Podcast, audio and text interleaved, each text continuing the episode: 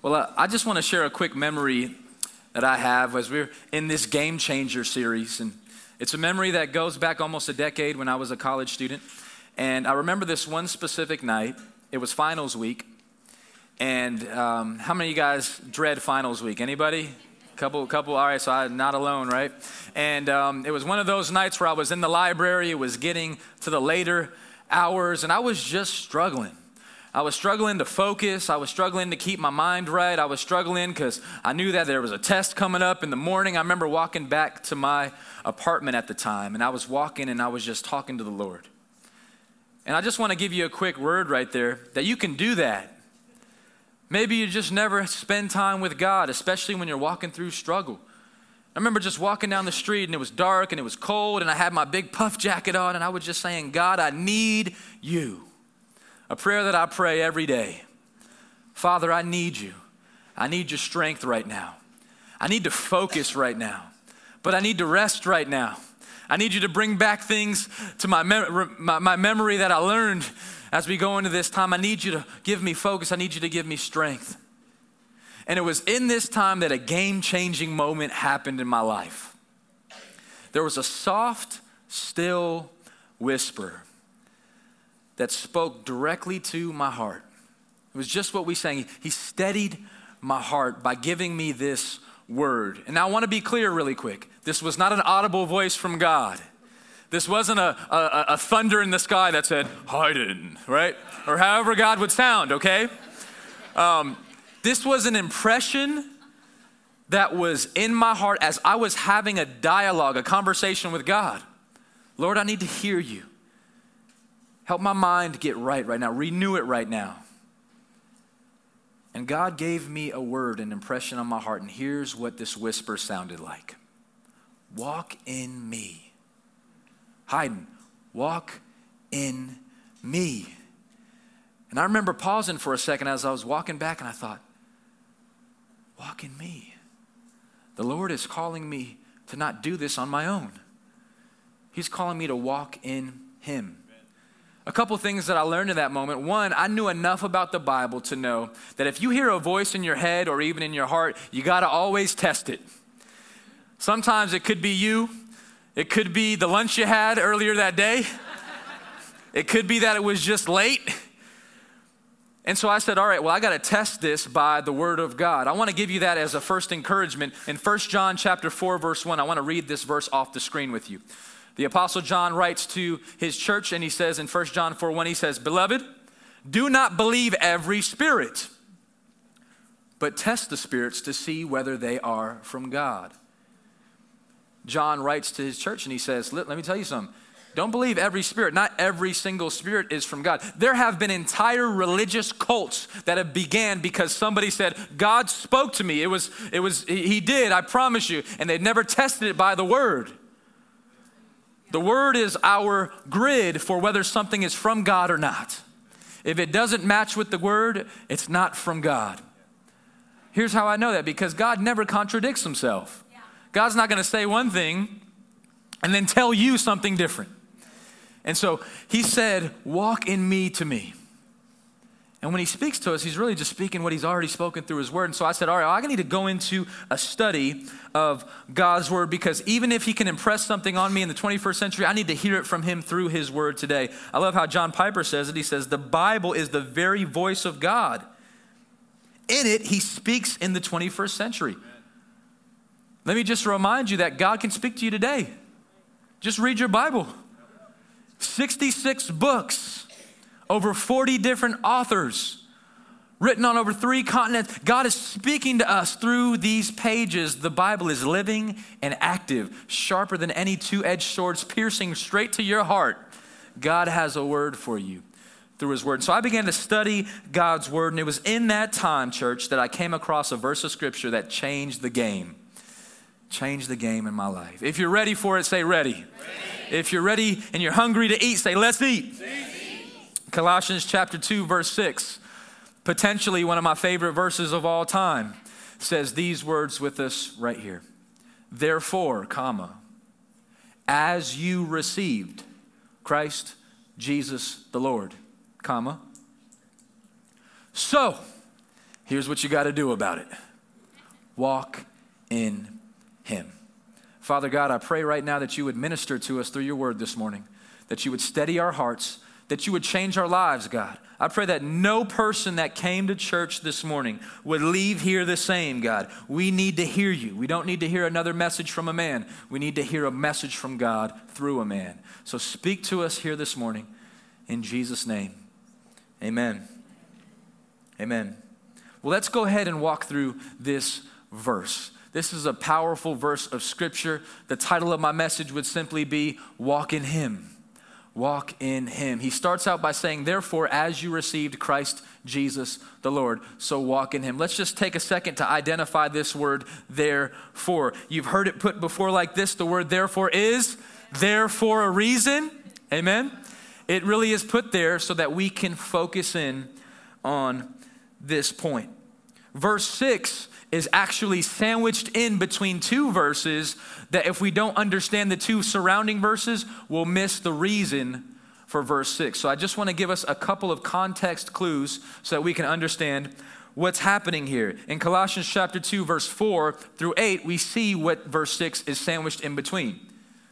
The apostle Paul is writing to the church that he planted in the city of Colossae. It's a smaller church and he's writing to them some instruction and counsel. And he says, I say this in order that no one may delude you with plausible arguments. He goes on in verse 8 and he says, See to it that no one takes you captive by philosophy or empty deceit according to human tradition, according to the elemental spirits of the world. Test them, he says, and according and not according to Christ. So, what was happening here in the Colossian church it was in Phrygia of Asia, which is a modern day Turkey of the age that we live in. And in this church, there became philosophers that came knocking on the door. There were skeptics, there were atheists, there were people that had different views on the law and, and religious views and different things that began to cloud the thinking of the Colossian church. People came in and said, wait, wait, wait, it's not just by grace alone through faith alone. You got to add this to it. And if you don't do it this way, then it's not really true. And it can't be Jesus only. How close minded is that? Or it can't be that, that, that Jesus saves and that he died on the cross and rose from the grave. Did he really rise from the grave? Tell me about it. Let's argue about it. And Paul is saying, hey, you can waste your time on all these arguments and go nowhere. Or you can remember what happened that day you received Christ Jesus the Lord and began to walk in him. So, in between, he says, I say this in order that no one may delude you with plausible arguments, with their eloquent speech and their, their argumentative ways. I say this so that the philosophies of, of the universities, etc., don't begin to take away the truth of God that was planted in your heart when you received Jesus.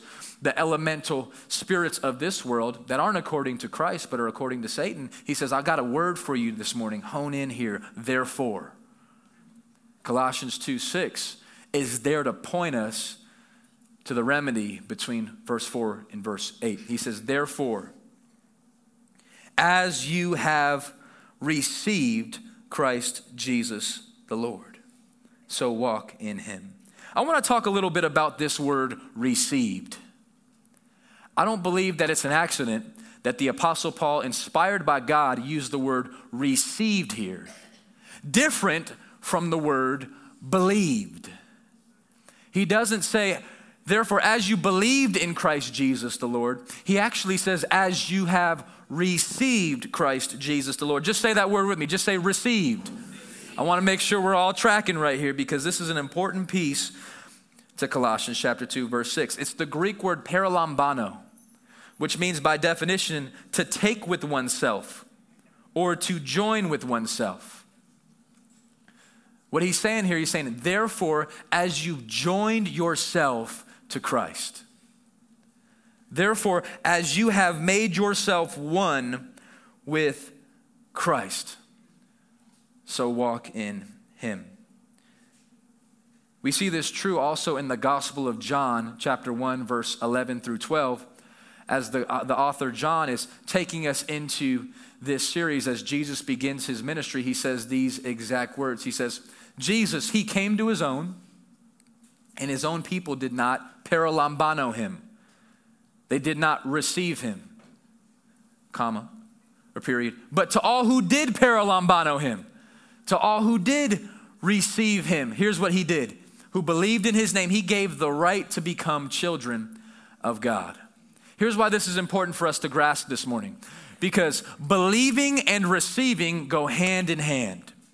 You cannot have one without the other. You can't say, oh, yeah, I believe in Jesus. I haven't received Jesus, but I believe in him. That's not biblical faith. To believe in Jesus is to receive Jesus for who he is. Jesus makes this point clear. They, they may have believed in him. They may have said, hey, that's Jesus. He claims to be the Messiah. I believe it, but I don't receive him. I don't join myself with him. I don't identify myself with him. What baptism is saying here, and you'll see it soon, is yeah, I identify with the cross. I identify with the resurrection. That story has become my story. I receive it. I receive him. And in this case, he's saying, hey, those who received and believed in his name, he gave them the right. What type of right does Jesus give us? Come on. He gives us the right to become children of God. Not, not just a student, definitely not an enemy. Friends, not just a friend. We just sang the song, I am a friend of God, which is super awesome, good news. Let me give you even better news when you can say, I'm a child of God. Like, it's one thing when a friend comes over and that's my friend, good to see you. It's another thing if you're part of the family, amen? Yeah, that's good right there. I clap for that because I want to be a part of his family. God says, if you receive my son Jesus as your Lord and Savior, you become a part of the family. I give you the right to be an adopted son or child uh, of God, a fellow heir with Christ. So you can intellectually believe in Jesus and miss him. You can informationally believe in Jesus and miss him. And let me tell you, if that's your testimony this morning, if you say, hey, I, I, I intellectually believe that Jesus existed, that historically he's true and that he claimed to be the Savior. And, you know, I believe that. I want to ask you a question, all right? This is a theologically deep question. What makes you different than a demon? That's challenging, right? Let me show it to you in James chapter 2, verse 19. Read this verse off the screen with me. Ready? One, two, three. You believe that there is one God. Good. Even the demons believe that and shudder. The demons are doing better than some of us. At least they're shuddering. At least they're like terrified, right? He says, You, James, the brother of Jesus, inspired by God, writes these words. He says, You believe that? Good. Good for you. I remember one time having a discussion with a, a friend of mine at the gym. And he, he looked at me and he said, You know what, Hayden? I believe the same thing that you believe about Jesus. You just live it out, and I don't. What does that mean? How, what makes you different than a demon? They believe the same thing that I believe, they just don't live it out. James says, Good, good for you. Even the demons believe. The devil knows more scripture than all of us in the house this morning, but he never received Jesus. The key is whether or not you've received it, you paralambano. I joined myself to Christ. I, I was a branch that was laying down on the floor, on the, on the grass. When I put my faith in Jesus and received Him, God picked the branch up and attached it to the tree. I'm now attached to the vine. I can actually bear fruit. I can be used. Don't just throw me into the fire. Don't just let me be a branch that goes off with the wind. I want to be attached. I want to make a difference. That's what happens when you receive. Well, who is it that we receive? That's the question that I want us to answer right here. I heard some people in the crowd say Jesus. I think that's true. But I don't want to reduce Jesus to just Jesus. Some people have reduced Jesus to he's only Jesus, but the Apostle Paul right here gives us some clues at the titles of who Jesus actually is. Let's go back to uh, Colossians chapter 2, verse 6. He says, Therefore, as you received, and then he goes on to this title he says, Christ Jesus the Lord. What does it mean for Jesus to be called Christ? Someone say that's his last name, right? He's Jesus Christ. But what happens when the Christ is before Jesus? He's, he's Christ Jesus. Christ is an actual authoritative title that was given to Jesus by God Himself. It means Messiah, Jesus. Christ is the Greek word Christos. It translates to the Hebrew word Meshuach, which is where we get our English word Messiah. So, what he's saying here is saying, therefore, as you have paralambano received the Messiah, before you get to Jesus, acknowledge who you're dealing with. This is the prophesied, promised King of all kings, Jesus, that you've received. This is not just Jesus. We're going to get to Jesus and we need him too. But understand the Jesus that you're singing to when you say, I'm his friend. That's a big deal. Says, This is the promised King Messiah. It's not just received Jesus, it's received him as what? I've received him as who he is. He's the Messiah. I like how Jonathan Edwards, the great reformer, says it. He says, Christ is at all times totally sufficient for the office he has undertaken. What he's saying here, he's saying that the Messiah is at all times sufficient and efficient for the office he has undertaken. Maybe you would ask this question What office has Christ undertaken? What type of office does it mean for Jesus to be called the Messiah? Let me give you a couple uh, of phrases that, when we say we've received him as the Messiah, let me give you a few phrases of what that means. First off, that means he's the Savior of the world. So when you receive Christ, you've received the Savior. Second off, he's the sin forgiver. No one gave me an amen on that. Wow. Maybe you haven't been forgiven. I know I'm going to amen myself. Amen. That he's my sin forgiver. When I receive Christ, I receive the one who forgives me and cleanses me of all my sin. Yesterday, today, and forever. We, we receive the wrath remover. The wrath remover. The truth is today that if you have not received Christ as your Savior, that the wrath of God remains on you today that God, in His holiness, in His righteousness, has stored up wrath toward sin.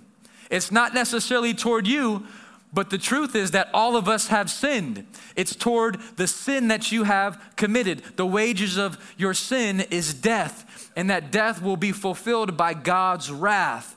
However, God's wrath is displayed for us on the cross as Jesus took on your wrath, bore your sin, and now is able to forgive you as he rose from the grave and you put your faith in him. That's the gospel. When you receive the Messiah, you receive the Savior, the sin forgiver, the wrath remover, the promised one who was and is to come. Did you know that there are hundreds of prophetic verses in the Old Testament from Genesis to Malachi? God is continually saying, One day I'm going to send him.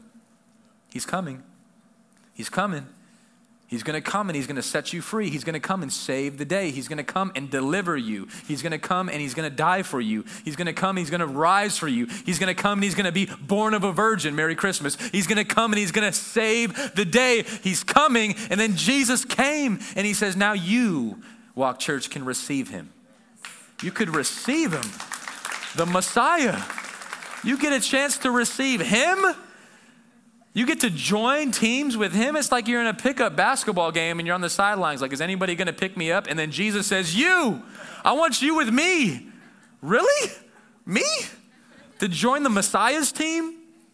That's good news right here. The perfect and spotless one who changed history with his life. I mean, come on, guys, right? Jesus stopped time on his birthday. Like, why is it 2018? Well, go back 2018 years ago and see the Messiah arrive. Like, the, like your birthday was cool, right? Jesus like stopped time on his birthday and started over. I mean, that's the Messiah. Why does that happen? That's the Messiah that we're talking about here today. This is the Christ who we get a chance to receive. And no matter what we walk through, if you've received the Savior, the Christ, He is sufficient to get you through it. I love how Billy Graham says it. The revivalist says, no matter what trials we face, Christ never leaves us. He is with us every step of the way. Talk about walk in Him. Walk in who? I want to walk in Him. Walk in the Messiah. No matter what trials we face, the Messiah, Christ. Do this. As you read through the New Testament, every time you see the word Christ, exchange it for the Messiah. Just so you can fully realize who it is you're reading about. He is the Messiah. But he's not just the Messiah. He is therefore, as you received the Messiah, Jesus. Jesus. What does it mean for him to be Jesus? What does it mean for him to be called Jesus? The name Jesus was a human name. Translates to the Hebrew word Yeshua, which meant salvation. It was a symbolism of God saving. In this case, for Christ to be also Jesus means that he is 100% man. He is able to relate with you today. He is able to be friends with you today. When you say, Yeah, I've received not just the big 100,000 foot Messiah, but I've also received Jesus, the carpenter, the one who was actually born as a baby. Like my son can relate to Jesus because he was once a baby. He grew up, he was once a teenager. He once ran away from his parents. He was teaching the rabbis in the temple when he ran away, but nonetheless, he did do that, right? And he grew up in wisdom and stature. He got a haircut. He, he brushed his teeth. He hung out with other people. He had friends. He, he, he lived the ordinary life that you and I live. But the difference between you and him is simply this he never sinned. He never sinned. He was spotless. He was always the Son of God, and he never sinned. Here's a couple other things that it, that it, that it means for us when we say we received Jesus. When we say we received Jesus, we received someone who you can relate to on all levels except for our sin. We received the human Jesus. We received the friend Jesus. We received the image of the invisible God. I love in Colossians chapter 1, the Apostle Paul tells us that Jesus is the image of the invisible God. Maybe you heard it put like this before. If God were to pull out his iPhone and take a selfie, Jesus would pop up on the phone, all right? Jesus is that image. Maybe you thought, man, God is so, so distant. What does he look like? What does he feel like? What does he smell like? What is, what is God like? Jesus said, When you see me, you've seen the Father. The works that I do are not my works, they're the Father's works. The words that I say, they're not my words, they're what the Father says. You see the image of the invisible God in Jesus. When you received him, you received Jesus, the one who people see and the one who sees you today. The one who loves you, the Messiah Jesus, who is with you. The last thing that I believe is so important to understand when you say you receive Jesus is you've received someone who can relate. He can relate. Hebrews chapter 4, verse 15 and 16 say it like this for we do not have a high priest who is unable to sympathize with our weaknesses. I don't know about you, but I have weaknesses. I do. I have very real weaknesses. And when I say I've received Jesus, I've received one who can sympathize with me in those weaknesses. But one in every respect has been tempted as we are. Maybe you say, hey, I've been tempted in ways that nobody else in this church has been tempted. Maybe you're right. Probably unlikely, but maybe you're right. Jesus would say, Hey, I can relate. I've been tempted in every respect as you are, yet was without sin. Verse 16. So, what do we do about that, church? Let us then, with confidence, draw near to the throne of grace that we may receive, come on, we may paralambano, mercy, and find grace to help in a time of need. When you're in a time of need, when you're in a time of weakness, when you're in a time of struggle, here's what I want you to do. Don't receive other uh, sources of help or help. Go to Jesus because He can relate, He can sympathize, and you can find help in that time of need. You receive the Messiah, the King of Kings, and you receive the very human man Himself, Jesus. The last title that we've received him as is this the Lord. Christ, Jesus, the Lord. Therefore, as you've received the Messiah, Jesus, the Lord, so walk in him. The word Lord is the Greek word kurios. It means to whom a person or thing belongs to. There's some synonyms that the Greek lexicon gives for the word kurios, Lord.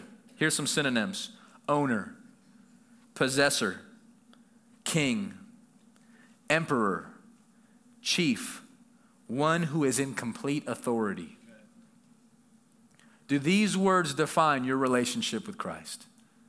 Think about it like this Therefore, as you receive the Messiah, Jesus, your authority, your owner, your king, your Lord, your master, the one that you submit to, the one that you follow, the one who is in authority of your life, the one that you say yes to, the one that you have such a tight knit relationship with that you're willing to do whatever he calls you to do, the Lord. If we miss this, I believe we'll miss the first two. We may be, we, we, we, must be careful to guard ourselves from what, what's called gospel reductionism, where we reduce Jesus to just one thing. Some people reduce Jesus just to a genie in a bottle. I just go to G- Jesus to get my wish answered. Some people reduce Jesus to an ATM machine. I just go to Jesus because I need money. Some people reduce Jesus to just a doctor. I just go to Jesus because I need healing. Some people, you know, reduce Jesus to all these. We got to be careful to not reduce Jesus to anything, but for who He is.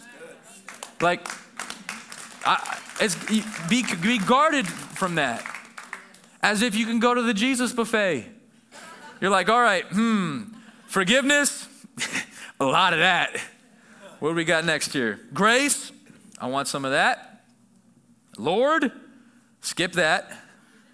Messiah, no.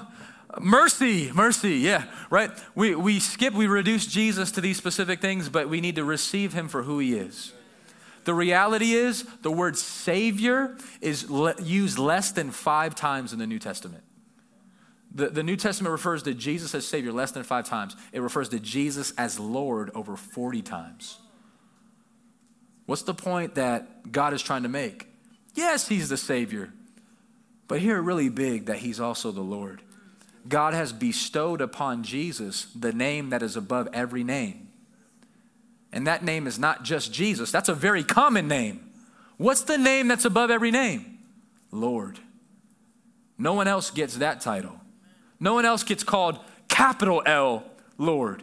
Even in the Old Testament, they referred to David as Lord, but it was always lowercase because he was the king of Israel. He was emperor in a way. He was chief. He was in an authority. He was King David. He was the Lord David. But even David knew that I have a true Lord. I submit to the capital L, Lord. And when you receive Christ Jesus the Lord, you've received the one who is in complete authority and control of your life. And because God is so good, that's a good thing and not a bad thing. There's some teaching that goes back to some historical studies about the, the early church, specifically in Rome, where the church was beginning to explode all around Europe. And the ruler of that time was a man by the name of Caesar. And Caesar would demand that every citizen in Rome would come before him, bow their knee, and say, Caesar is Lord. Caesar wanted to make sure that everybody recognized who he was. But for the Christian, come on, Caesar is no longer Lord. Jesus is Lord. We have a new identity, and therefore, to answer that question with integrity changes everything. There's a story of a lady named Perpetua. I remember learning about Perpetua in my European history class. This wasn't a Christian class, this was just a history class. Perpetua was brought in front of Caesar, bowed the knee, and she said, Jesus is Lord. And Caesar, in his time, what did she just say? Jesus is Lord. With all due respect, sir, you are not the Lord of my life. Jesus Christ is the Lord of my life, and I will bow my knee to him alone. And she was sent to the lion's den that next week because they gave her a whole week to repent of that, Turn from her statement. They had her sister call her, they had her parents travel down to Rome to convince her. Just say something different. Even if you believe Jesus is Lord, just go ahead and tell him what he wants to hear. Who cares? And she said, I care. I don't want to be fake. I don't want to lie. I don't want to make stuff up. How about the other brothers and sisters that went before me? Plus, I know that to live is Christ and to die is gain. I'm not missing much. This is just a stop, a pit stop for eternity. And Perpetua looked at her mom and looked at, looked at her sister and said, I love you guys, but I'll stay true to my Lord. And her testimony is still talked about today. How about it? Go ahead and research the testimony of Perpetua. And she's not alone. There's hundreds of thousands of people in the Middle East right now, in different parts of Africa and different parts of Europe that are not bowing their knee to Caesar or to anybody else, but keep their faith in Jesus because they've received him as their Lord and their Savior. That there are over 100,000 martyrs a year. Did you know that? People that lose their lives for their faith. It's true today. So if you're able to stand and walk church this morning and say, I have paralambano received Christ the Messiah Jesus, the Son of God, the man that never sinned, and he is the Lord of my life. If that's you this morning, I have a last minute message for you. You ready for it? Comma, Colossians 2 6. So, here's what you got to do walk in him. So, Paul's saying, so, Colossian church. So here's the here's the kicker right here. Here's here's the final word. If you've received that, college student that's trying to make it through finals week, Jesus was trying to say, hey, walk in me. Walk in him. When you step in the room as a believer and follower of Jesus, you don't go by yourself. Every morning when you wake up to get out of bed, leave yourself in the bed and say, Jesus, today I'm walking in you. You're the Messiah. You're the Lord. You're the Savior. I'm none of those things. When I walk in myself, I'm so limited.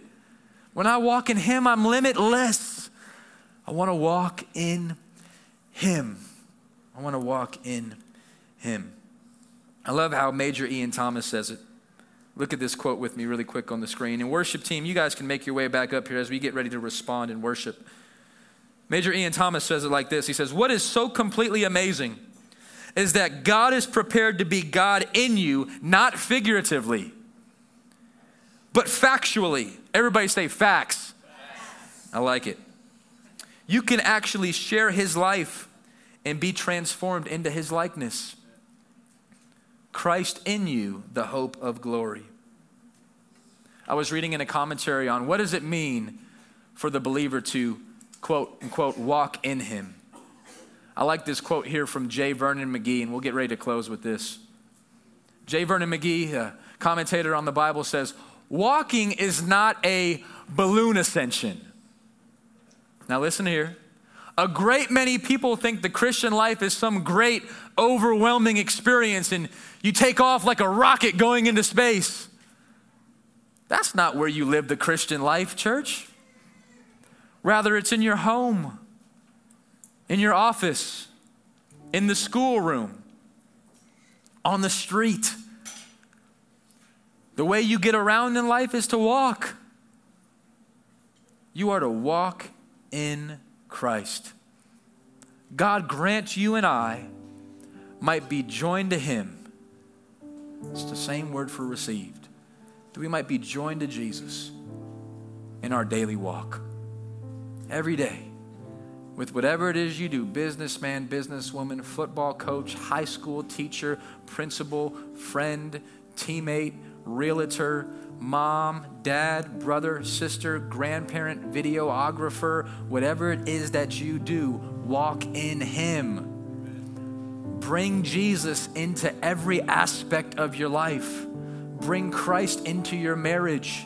Bring Christ into your parenting bring Christ into your school, not in a way where you need to get fired, but in a way where you can be you and walk in Him. That's the calling on our lives. If you can say yes today, if you haven't received Him for who He is, then this may not apply to you. Right? I like how Hudson Taylor, the great missionary, once said it. He said, Hey, Jesus is either Lord of all or he's not Lord at all. We can't reduce him to any one thing. It's not whether or not you've received him, it's have you received him for who he is Christ Jesus the Lord. If that's your story, take a step and walk in him. That moment changed the game in my life. I went from living a, a, a Christianity that was dependent only enough to say, God, help me, or I'm going to do this by myself, to, all right, I'm actually walking in Christ. Lord, I pray you would change the atmosphere when I walk in right now because I don't walk in myself, I walk in Him.